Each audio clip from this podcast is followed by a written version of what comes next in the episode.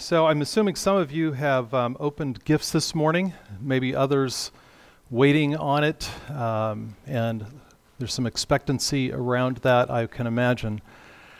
Have any of you, so I'm going to have like one or two interactive questions and then I won't after that, but I- anyone ever give or receive tickets on Christmas? Ever receive tickets for a gift or ever, okay, we have a couple nodding heads, okay, that's great. So that's that's a wonderful gift to give. Um, years ago, my wife and I, this was a birthday event, not a Christmas event, but years ago, my wife and I gave our, our son two Red Sox tickets for his birthday, and we wrapped them up in this big box, and it was very light, of course, and so he can't figure out what it is. And he opens it up, and the Red Sox logo is on the tickets, and he is just thrilled. He's thrilled because he's a big Red Sox fan. And his first question is, when's the game? And he's holding the tickets, right? And it's like, well, look on the tickets, and you'll see what the game date is. And the date of the game was September eighth. And he said, that's today. It was his birthday. We were able to get tickets for his birthday for the game. And so he was very excited and anticipated leaving for the game in just a couple of hours. Imagine if that game had been a month away or two months, or this was kind of end of the season anyway, but what if it was the very end of the season or even maybe the next season? That anticipation would be building the whole time. Those tickets would be pinned to the bulletin board in his bedroom. He would look at them when he goes to bed. He'd be anticipating going to the game and watching his favorite team. The initial joy of receiving those tickets would be overshadowed by the anticipation of the event itself. Today, we celebrate the birth of Jesus Christ over two thousand years ago. Jesus was an incredible gift from God to all mankind, and we celebrate that joyfully. That gift so long ago, however, was just the beginning. That birth was the ticket. Jesus came, and that gift of Jesus Christ was the ticket to all mankind. His second coming is the event. And so we get to look forward, having received the ticket, we get to look forward to the second coming of Jesus Christ. And so today, as we celebrate Jesus' birth, let's eagerly anticipate Jesus' return. He's coming back. His coming the first time wasn't the end of the story. It was the beginning of the story of redemption. Think about people in the Old Testament, and they had received prophecy after prophecy of a coming Messiah, and they eagerly looked forward to the Messiah's coming. And Jesus was going to come to earth to be with man. And the result of it was God with us, God with man. For centuries, faithful Jewish people had waited for the prophecies of the Messiah to be fulfilled. And one of the most famous of those is found in Isaiah seven fourteen, and I appreciate how the Holy Spirit put on John's heart this morning um, the, the, the passage in, in Matthew, which we'll be looking at in a few minutes, and has really focused our attention on this prophecy of God being with man. And Isaiah the prophet said under the inspiration of the Holy Spirit, "Therefore the Lord himself will give you a sign. Behold, the virgin shall conceive and bear a son, and you shall call his name Immanuel." This is an astounding prophecy.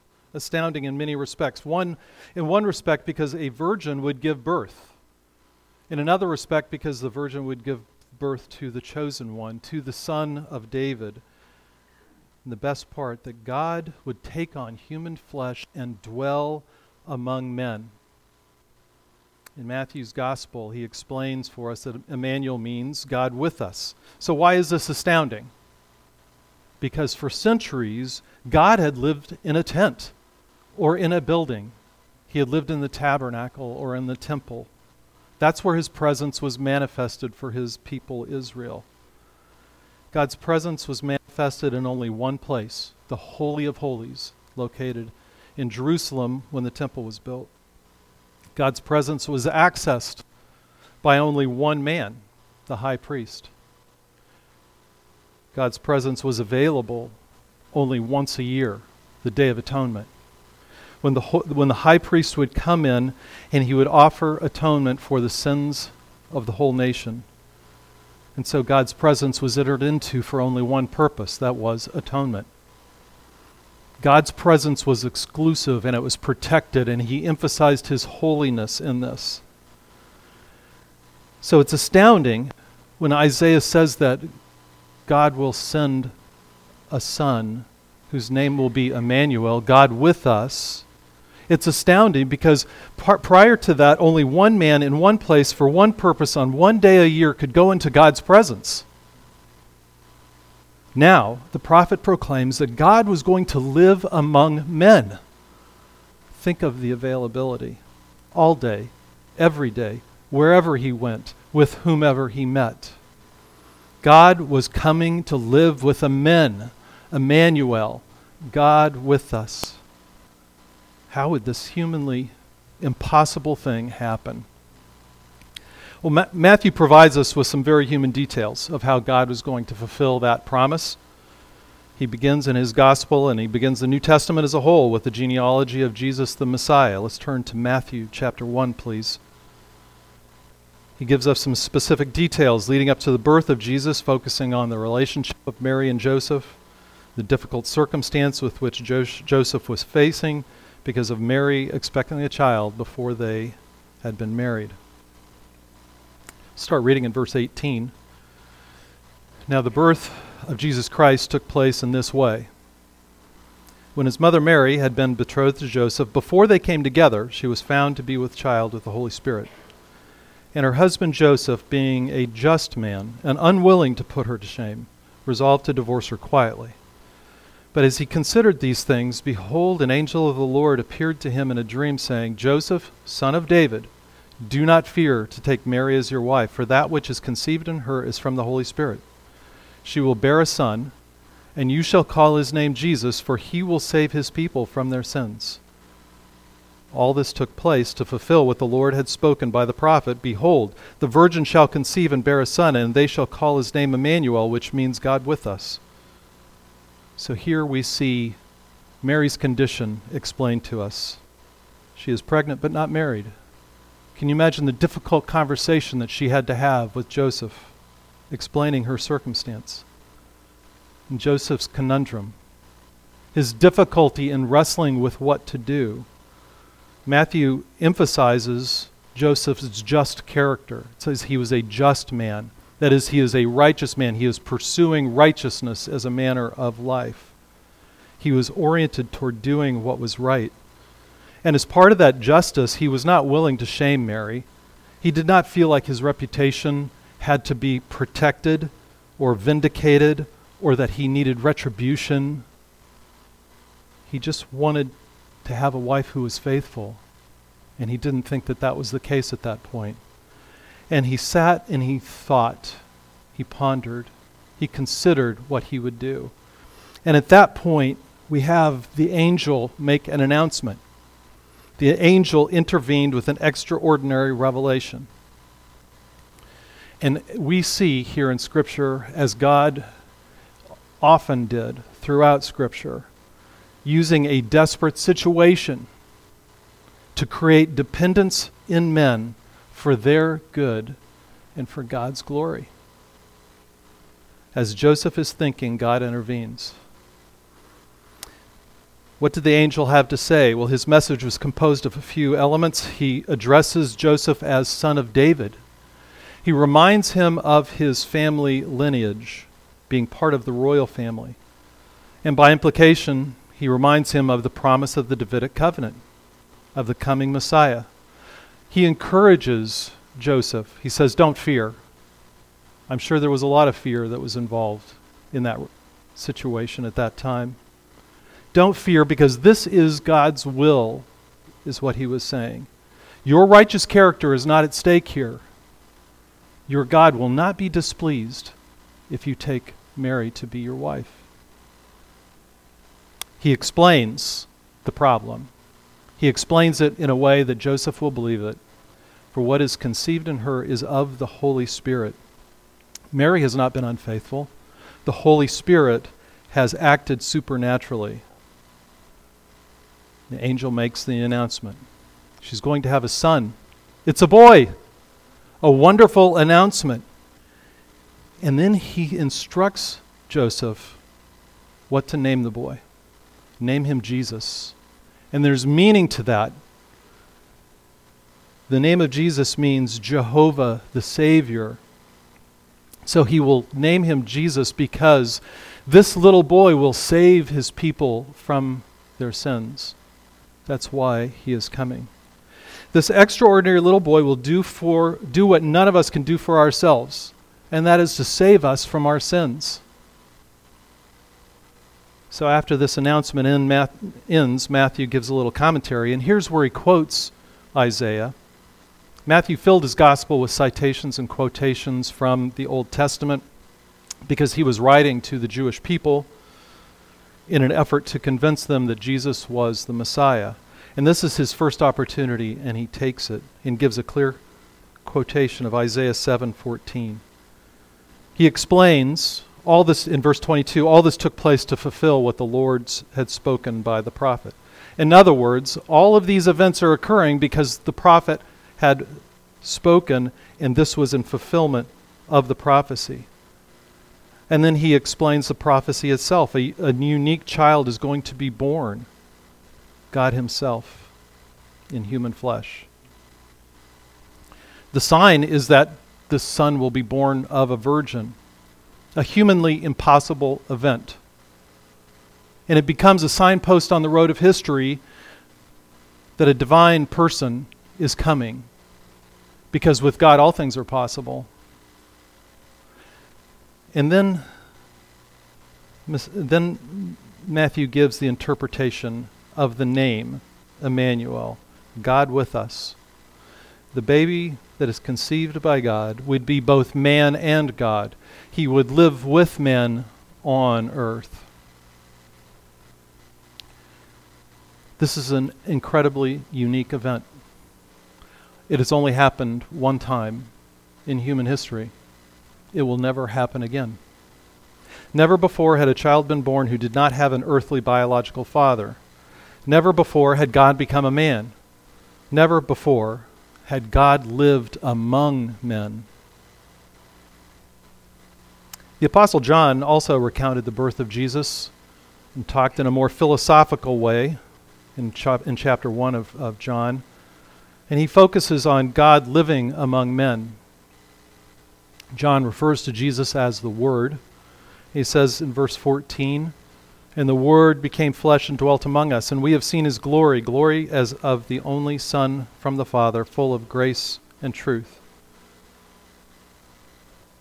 In this verse, John lets us know that though he was God, Jesus became a human, and he lived with men on earth. He dwelt among us.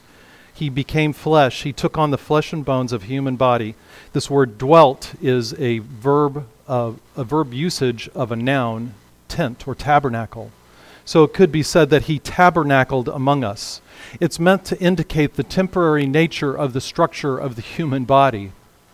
We aren't meant to live in human flesh forever. Jesus Christ came from heaven's glory to live among sinful men. Just let that sink in for a minute. He left all that heaven is with all its glory and all the praise that he was receiving on a constant basis, and he came to live among men where none of that was happening.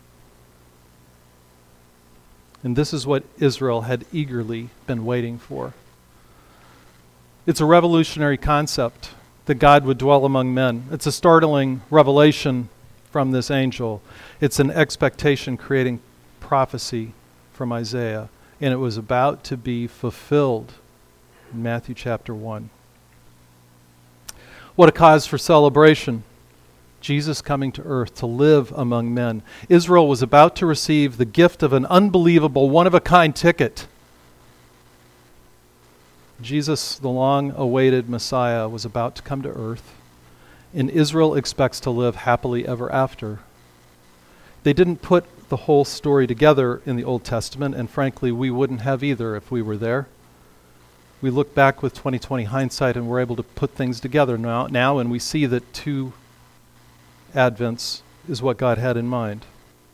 They didn't understand the totality, totality of God's plan. Unexpectedly, to people in that era, Jesus didn't come to earth the first time to live among men forever. But that was just the first time. Jesus came to this earth to dwell among men, and then he left men on earth to go to heaven.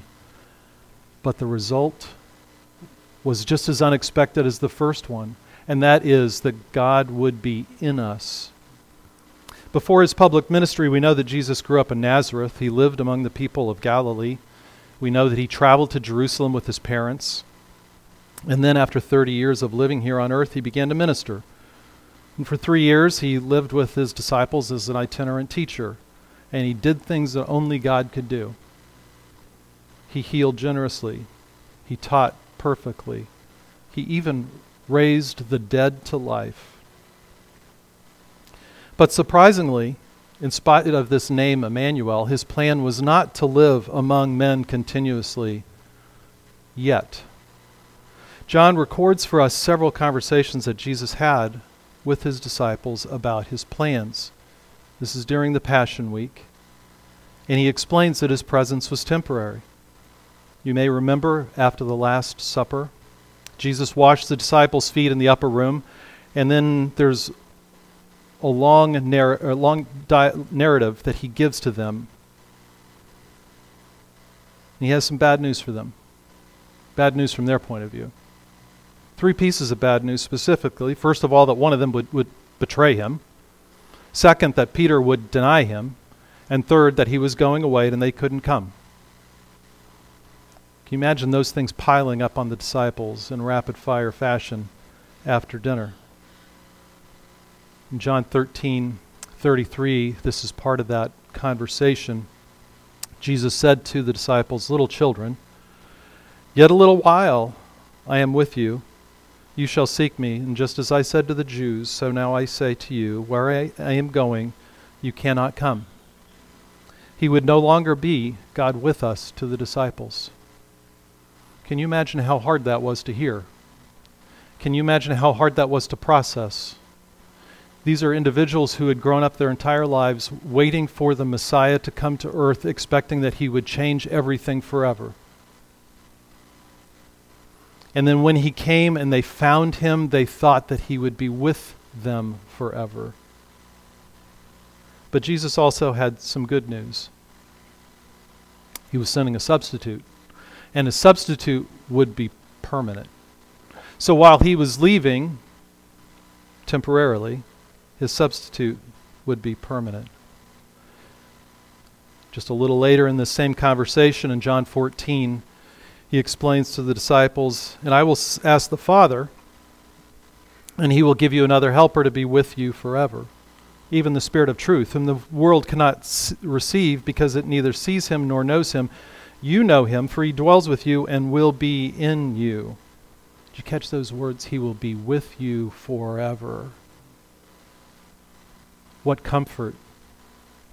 In their being distraught at the bad news that Jesus had given to them, I wonder if these words sunk in. I wonder if they heard them, if they understood them, the significance of them. So J- Jesus wasn't abandoning his disciples. He wasn't leaving them without spiritual help. He was foretelling the coming of the Holy Spirit, who wouldn't just live with them, who wouldn't just dwell among them, but rather he would live in them. Another completely revolutionary concept. Think about this. Instead of God in one place living among us, Jesus Immanuel, there would be God living in us. Every believer since then has had the privilege of the Holy Spirit living inside of them. So for those of us who know Jesus Christ, who have put their trust in him, please consider the impact of this promise. He has given his Spirit to live within us. His presence within us is our reality. It's not just a nice thought. It's not a fantasy. There's a practical, there's practical um, results from that. First of all, we don't have to pray, God, please be with us, because he already is in us. Perhaps we pray, God, help me to sense your presence, because sometimes we feel far away because of our sin that separates us from God. But we don't have to ask him to be with us. He's already here in us. We don't have to feel alone, because he's here and he wants relationship with us. We don't have to be afraid. He is here and offers protection to us. And we don't have to sin, because he wants to manifest the fruit of the Spirit in us if we will allow the Spirit to control us and to fill us. For now, we don't have Jesus with us, but we have God the Holy Spirit in us, everywhere, every believer, all the time. What a cause to celebrate. Jesus left earth so that the Holy Spirit would live in men, that we could be with, that he could be with each one of us wherever we are. You wake up in the middle of the night and he's there with us. You go on vacation and he's there with us. We go to work and he's there with us. We sit at home with family and he's there with us. We are never alone. The joy of receiving the ticket of Jesus coming to this earth to live among men is unexpectedly now multiplied by the benefit of the Spirit living in us, all of us that are believers. What could be better? Oh, but it gets better. This indwelling of the Holy Spirit in us as believers is not the end point of our relationship with God. Jesus Christ is coming back to live with us once again. Jesus is coming to earth to be with man again. And the result will be God with us again, but this time forever. Go back to that after supper conversation in which Jesus was talking to the disciples that he was going away. He also told them that he was coming back. He wasn't leaving permanently. He promised to come back so that they could be with him again. He made a promise to the disciples. Immanuel, God with us, once again, would be their reality. John fourteen three, he says, "And if I go and prepare a place for you, I will come again and will take you to myself, that where I am, you may be also." In the moment, this was a small consolation, this promise. They didn't want Jesus to leave. It was awesome having Jesus with them there all the time. When they had a question, they could ask him. When there was someone that needed to be healed, they could present him to them. When they needed wisdom, they, he would impart it. They didn't want Jesus to leave. Or at the very least, they wanted to go with him wherever he was. Decades later, later, after penning his gospel and receiving more revelation, John the Apostle had more to say about this topic at the end of his other big book, The Revelation of Jesus Christ. And in this, Jesus makes a promise to all believers. To summarize what has gone on in the book of Revelation, there's seven years of tribulation, and then Jesus returns and takes his saints home to be in heaven. And then Jesus, I'm sorry, I said that wrong. Jesus comes and takes his his saints home. Then there's seven years of, revela- of, of tribulation. And then Jesus returns in, Re- in Revelation nineteen to reign on earth for one thousand years. And at that point, Satan is thrown into the lake of fire, and the unbelieving dead are judged at the great white throne. And after all the turmoil and conflict and terrible judgment that those chapters describe, in Revelation twenty-one, God makes a new heaven and a new, and a new earth. And the perfection of creation order is restored, including God dwelling among men again. And that takes us to Revelation twenty-one and verse three. John says, "And I heard a loud voice from the throne saying, 'Behold, the dwelling place of God is with men. He will dwell with them, and they will be his people, and God himself will be with them as their God.'" This dwelling place, this is that tabernacle word again. He will dwell, he will live, he will take up residence with people again. And so we see the beautiful story of God living with men coming full circle. We heard at the, from the scripture reading that God placed Adam and Eve in the garden. He walked with them in the garden for a short time until sin separated them. And then God lived in a tabernacle and then the temple while worshipers came and sought relationship with him through sacrifice for a, a few short centuries. And then Jesus came and lived among men for a few short decades.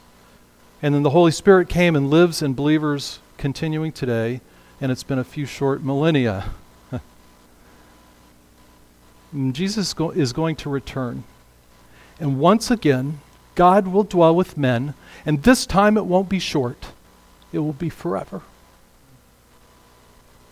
A very long forever. What is the common thread here? What is it that God wants? What is it that he is doing? He created us with the intention of having relationship with us. That's what he wants.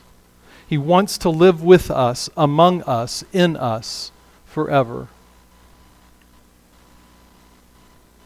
God wants a relationship with you and with me.